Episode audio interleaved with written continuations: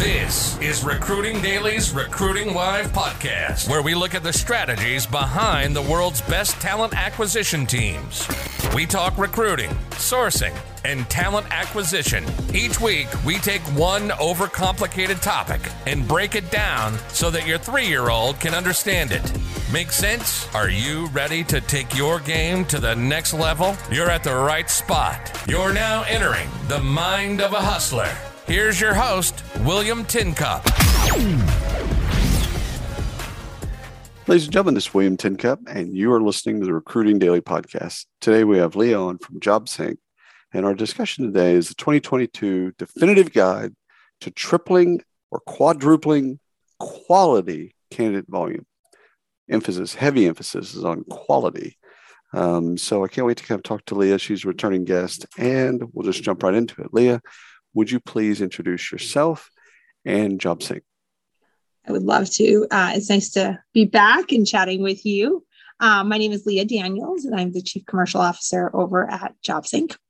JobSync is a, um, we call it a talent acquisition automation platform, which is a very long set of words that basically means we help all of the different technologies you already use work better by automating a bunch of things. And the big thing that we've been working on with a number of companies is helping them integrate into the quick and easy applies of Indeed and uh, ZipRecruiter, Talent.com, Talroo, all of these job boards that have a lot of access to candidates, um, but not an easy way for you to get a hold of that volume. So we've been doing a bunch of work around that and how to take those candidates and get them directly into the ATS with screening questions already answered. So that's who we are. I love that. So, with this report, which is available uh, through JobSync, you can just go to the website and look through. The way I explain JobSync to folks is the glue that holds everything together and makes things better. So it's it's one of those types of things. But with this particular research, the definitive guide to tripling and quadrupling quality candidate volume, you know, let's just start with the basics. Uh, turning on the faucet, uh, okay. But now you're turning on the faucet uh, at, at a, almost to a fire hose level, but it's with quality candidates. How is that being responded by the your the folks in TA, the folks that are sourcers, recruiters, etc.? Um, well, I'm sure, given you know what we all know about the current state of affairs in the recruitment marketplace, everybody loves this idea of more mm-hmm. and more quality. Um, but I, I like to think about the world as sort of two separate levers, right? You have a quality lever and you have a volume lever. And what happens a lot of times with companies is they pull one of the two levers at the sacrifice of the other one.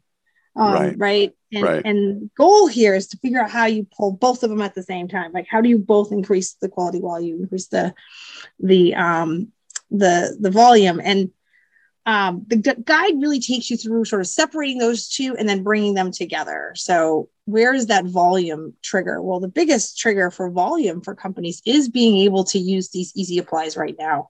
Um, our friends at Indeed, for example, will reward companies who use the easy apply with mobile traffic, which is about 70% of their traffic. And if you don't um, use easy apply, you are regulated to the, the desktop traffic, which is, you know, about 30% of their traffic. So you're competing in a different world if you are able to get into those easy applies. Now you have volume. But as you probably know, and everyone on this call knows, is that um, the easy apply volume isn't qualified. It's just a person who's breathing, who looked at your job and hit the button. And really, that key to quality is taking your ATS questions, whatever you might ask, be it two questions, be it your full EEOC questions, be 39 qualifying questions around which shift you can work and um, which uh, facility you want to work at, getting those into that easy apply um, uh, process, and then getting those candidates back into the recruiter's workflow. And that is a magical combination because now we're talking about um, sometimes upwards of 5x the number of candidates, always at least twice, but almost 5x with some companies, candidates coming off the same budget um, but not no longer sending candidates to that apply on company site where they are met with the ATS and what we call ATS fatigue.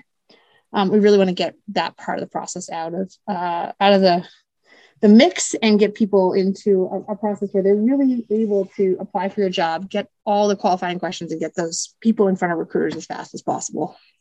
So, so, and everybody would do this different, and every position is probably different. But with the questions, um, is there is there a way to guide them towards the things that they actually want if they don't already have those qualifying questions? You know, like if they don't, let's say they don't have knockout questions, or they don't they don't have the ATS questions that we'd like or structured interview questions that we would like from the answer.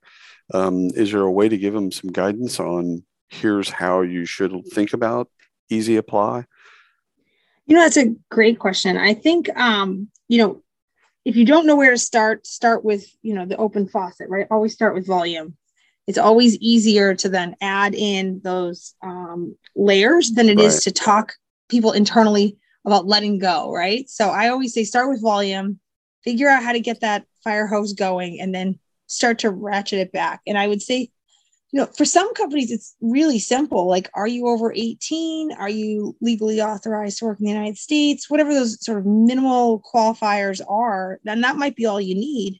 But you might also ask really important questions like, do you have transportation to this to this position um, or do you have or will you have licensure for this type of job um, by your hire date so having those understandings of things that are must haves that will help you screen out the absolute unqualified group it's a good way to get started so let's kind of, I know you've studied the candidate experience extensively. Um, Easy Apply is just a much more efficient and effective way, but it's also a better experience uh, for everybody. Uh, quite frankly, for, for recruiters, yes, check, but also for candidates. They look at a job, they're like, okay, this looks really easy. And if you send them a, if they got to click on a thing and then go into a place and then they got to fill out all this crazy stuff, you know, like you've now just made it uh, now, you just made it more difficult, which one could argue, well, that's, you know, if they really want the job, that's a good thing. Mm, I'm going to go the other direction and go, well, actually, you really just want to make things easier for them because they might be uh, they might be on their mobile phone and they don't have access to some of those things that you want. So, take us into kind of the relationship between the relationship that you see between Easy Apply and candidate experience. Yeah, and you know what? Uh, let's just uh, unpeel something you started to walk down, and I'm just going to help you get there a little further, which is um, that candidate experience when they leave a job board, doesn't matter which one, and they land on your corporate site and they're confronted with, well, probably nine clicks typically to get to the uh, uh create an account page of your Workday, of your Taleo, of your UKG, of your Success Factors. It doesn't matter create an account. Uh, fun fact your mobile phone, which has definitely saved your previous um, passwords for other Workday instances, other Success Factors instances, etc., are going to try to help you um, by filling that information in to your cr- account creation, except that it will be wrong. And so, one of the things that's happening right now is that abandonment rate of candidates when they're confronted with a login screen for yet another ATS is is very high. It has and this has nothing to do with how much do they want your job or are they qualified. This has everything to do with just simple mobile frustration when they are confronted with a um, an application process that isn't isn't favorable to them. And the easy apply experience um, you know once they log in with indeed or zip or whoever it is they've it's a one login situation. They don't have to remember all these different logins and keep track of it. And they don't have to try to create another one and figure out if they need eight letters or 12 letters or two capitalizations or three special characters or whatever the rules might be um, and it really does make it easier on the candidate um, the average application i think i read the other day has 59 clicks from the time they see a job on a job board to completing that application, um, but nine before they can even start. And that's just um, that's just a waste, right? It's a waste of time. It's a waste of, of energy, and, and candidates don't like it, um, and they shouldn't have to do that. And there's no reason to do it, right? We, we've actually solved this problem. The market has solved this problem, so leaning into the solution, I think, is in everybody's favor. What's what's one of the things that the e-commerce people that listen to this, they're, they're going to be thinking about abandonment rate and carts and things like that. It's like somebody interested, They get to a certain point, and now we've made things difficult. And yep. uh, and again, all ATSs aren't built the same. So some of them are going to be a, a bit easier, but there's still going to be all of these steps. And yep. if we could make those steps less arduous, then we're. Well, if you go ahead. I was going to say, if you remember, for those of us who are of a certain age, um, our friends at Amazon used to have this third party marketplace where you would search on Amazon, you'd find a job or you try to find a product you want. It's a third party. You click on it and you wouldn't add it to your cart and you wouldn't use the Amazon buying experience. You would actually be redirected to a mm-hmm. new site to do that acquisition. Remember this? Yep. Um, and what happened? Well, people were less likely to finish those purchases because there was so much friction involved. Now you put it into your cart. Amazon handles all the transaction. You put, you know, your 10 different things in your cart, which might be from four different resellers plus some from Amazon directly. You hit the button and away you go.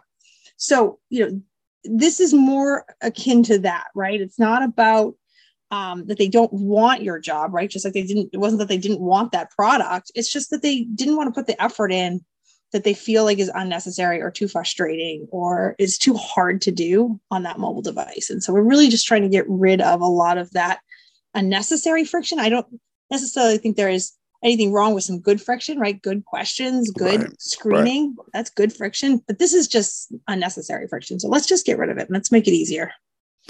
So let's let's go back to volume and pre-show we we kind of talked a little bit about volume in this in the kind of the sense of okay teams their ability to kind of consume volume. And you know at the beginning you said let's let's open up the faucet if if if if nothing else let's let's open up the faucet and let's get you volume. And then you can then kind of dial that back to figure out what you can actually consume. How do y'all how do y'all help help folks calibrate that um, well it's interesting right? Uh, one of the questions that we talk to companies about all the time is you know uh, if we double your volume or triple your volume or quadruple your volume tomorrow hmm. it would be something simple as tomorrow because our friends at indeed and our friends at zip don't don't scale back and help you ramp right? You turn it on it's on. Um, how do you handle that? Do you have manual processes in the middle where we should think about automating and creating um, automation triggers that allow for you to for example I don't know, uh, text message a person as soon as they apply and they have, you know, they hit your minimum qualification and say, hey, we love you. You're great. Here's the next step. Click on this link, uh, you know, schedule an interview, schedule a phone screen, whatever it might be. Um, I just did some uh, a report with a company called Pivot CX, which is a text messaging company. 59.8% of people will respond within 14 minutes of that text it's staggering how fast you can move someone from an application with minimum qualifications into an interview or a phone screen um, with the right automation, the right technology to support you. Um, we work with another company where um, they have manual process that helps identify where each person is at and then email the, the application to storefront uh, managers. And so we built a big routing system, help them do that. So you don't have to have those people doing these manual processes. So help companies be able to manage through that volume. Um, you know, volume first, quality second, process third, right? Just sort of walk through those three steps with with everyone so that you can ensure that you have all the proper pieces in place in your business to actually do something good with that those candidates that are coming through. That's perfect. So quality, as we've talked about, in especially in the guide, um, quality kind of like what I'm thinking about is when when volume comes in, they've got an idea. They start with an idea of what quality looks like. Do you see that they change their kind of minds as to what quality looks like or what should it be as they get more volume? So, and the reason I'm asking the question is maybe they don't know what they don't know so they they start with a premise of okay, this is what a quality candidate looks like, and then they get volume, and they're like, okay, yep, we were wrong. Quality looks like this over here. Do you do you first of all do you see if am I right or wrong, or do you see that at all?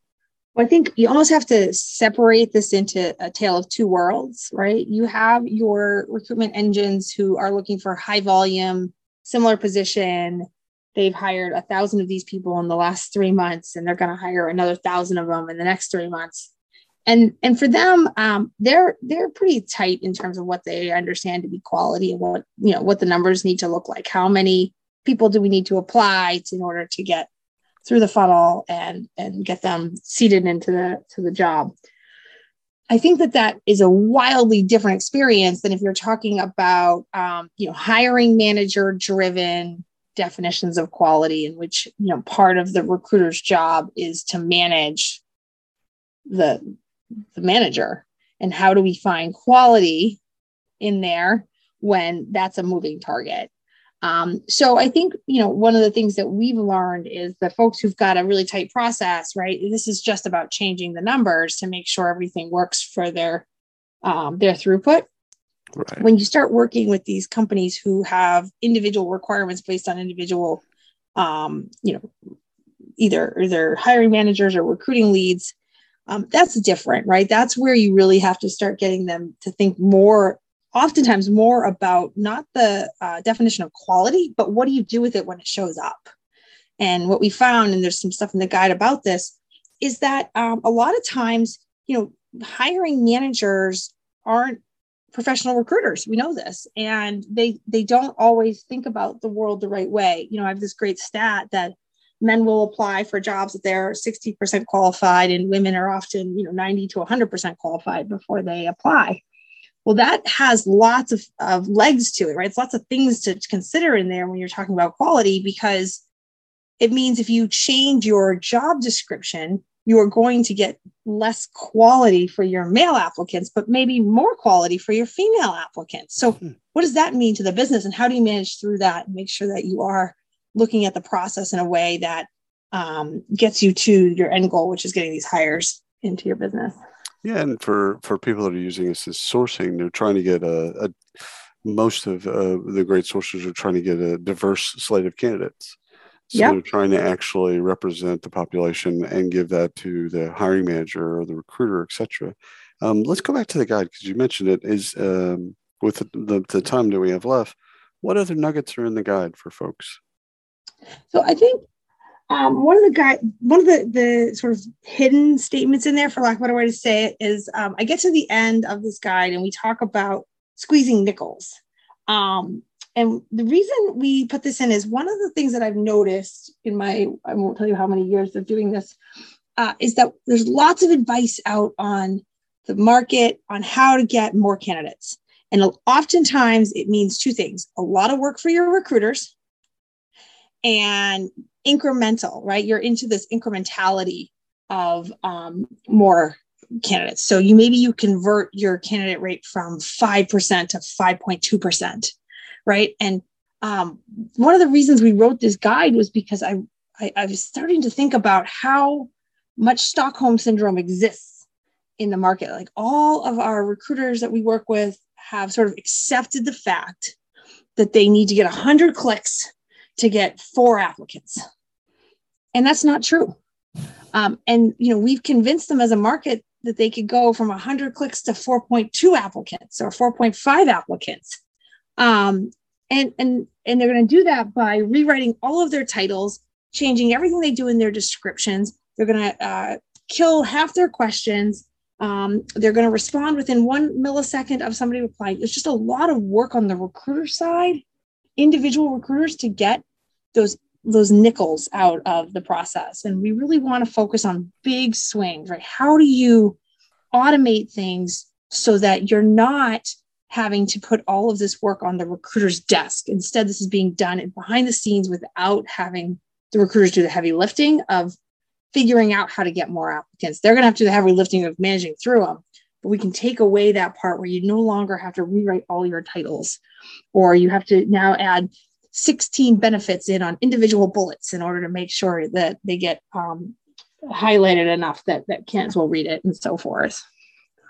It's got to be a relief for recruiters to to read something like this and think, okay, you can get a better outcome and you don't have to work as hard like that's just got to be a relief on on some intellectual level it's like okay because everyone tells me I, I, and the job's getting harder you know like, um, people are quitting you know all of this stuff yep. like my, my job's get, technically getting harder And oh by oh by the way, you want me to work harder? Okay, great, sounds great. So well, and, and work harder doing things I don't like doing. Right? It's not even the talking to the people part that I do like doing. That's right. And you got me doing a bunch of stuff that I don't like doing. Like we could go through the laundry list of how wrong all of these things are, but it's got to be re- it's got to be rewarding to put out research, put out things in front of an audience, and say, "Hey, listen, it doesn't have to be that way." I mean, if you want it to be that way, sure, keep doing the same stuff. Like uh, no change but it, it doesn't have to be that way. So you're painting kind of a, a new world. Like um, I was talking to somebody earlier, and they were talking about containers, like the historic containers. The old containers don't won't help you with the new way of work. You have to create new containers. Yeah. That was just a wonderful way of, of thinking about things. So, tell us a little bit. Uh, where where can they get the report? Oh, you can get them uh, right on our website. It's at jobsync.io. Um, and I will make sure it's on the homepage if it's not there already. Um, but we are really excited about uh, making sure folks can get access to it and take away the nuggets that they can, you know, use immediately. But you know, the big thing in here is how do you look strategically at your recruiting and change the the outcomes dramatically without having to triple and quadruple your budget. I didn't say that in the title, probably should have, but right. this all presumes you haven't changed the budget. This yeah. is all working within your existing uh, financial uh, framework. Well, that's that's important to say because yes, you could double, triple, quadruple. You just you just yeah. double, double, triple, quadruple your spend. It's like no, that's not that's not the that's point. a one page report. yeah, that is a one page report. Just spend, spend more. more. money. Yeah, uh, yeah. Thanks. Well, and you know the worst part is, um, you know, when you get into these things and you do double or triple your spend, you don't get double or triple the outcome, right? This uh, incrementality return. piece that happens yeah. where you actually have to spend, you know, four times as much to get twice as much. Oh. Um, and that is, that's the reality of how this, this, um, you know, bidding models all end up working in, in the market. So that's not a great answer, right? So spend no. four times as much to get twice as many is, is, not an answer any CFO wants to hear. No. Um, but really but, and, automate your way to to more is is the goal. And, and it's soul crushing to hear that. Like as a, as for a recruiter it's like i want you to you know spend double but you or spend four times and you're gonna get double. It's like what? No that doesn't make yeah. sense. It's like yeah it doesn't yeah. make sense it's I know. Like I'm sorry. kind of the point. Um, leah as always this has been fantastic. Thank you so much a for creating the guide and getting people to think about how to, to really leverage uh, easy apply. And uh, just appreciate your work Oh, thanks for having us and having yep. me. Absolutely. And thanks for everyone listening to the Recruiting Daily podcast. Until next time. Well, there you go. You've been listening to the Recruiting Live podcast by Recruiting Daily. Check out the latest industry podcasts, webinars, articles, and news at recruitingdaily.com.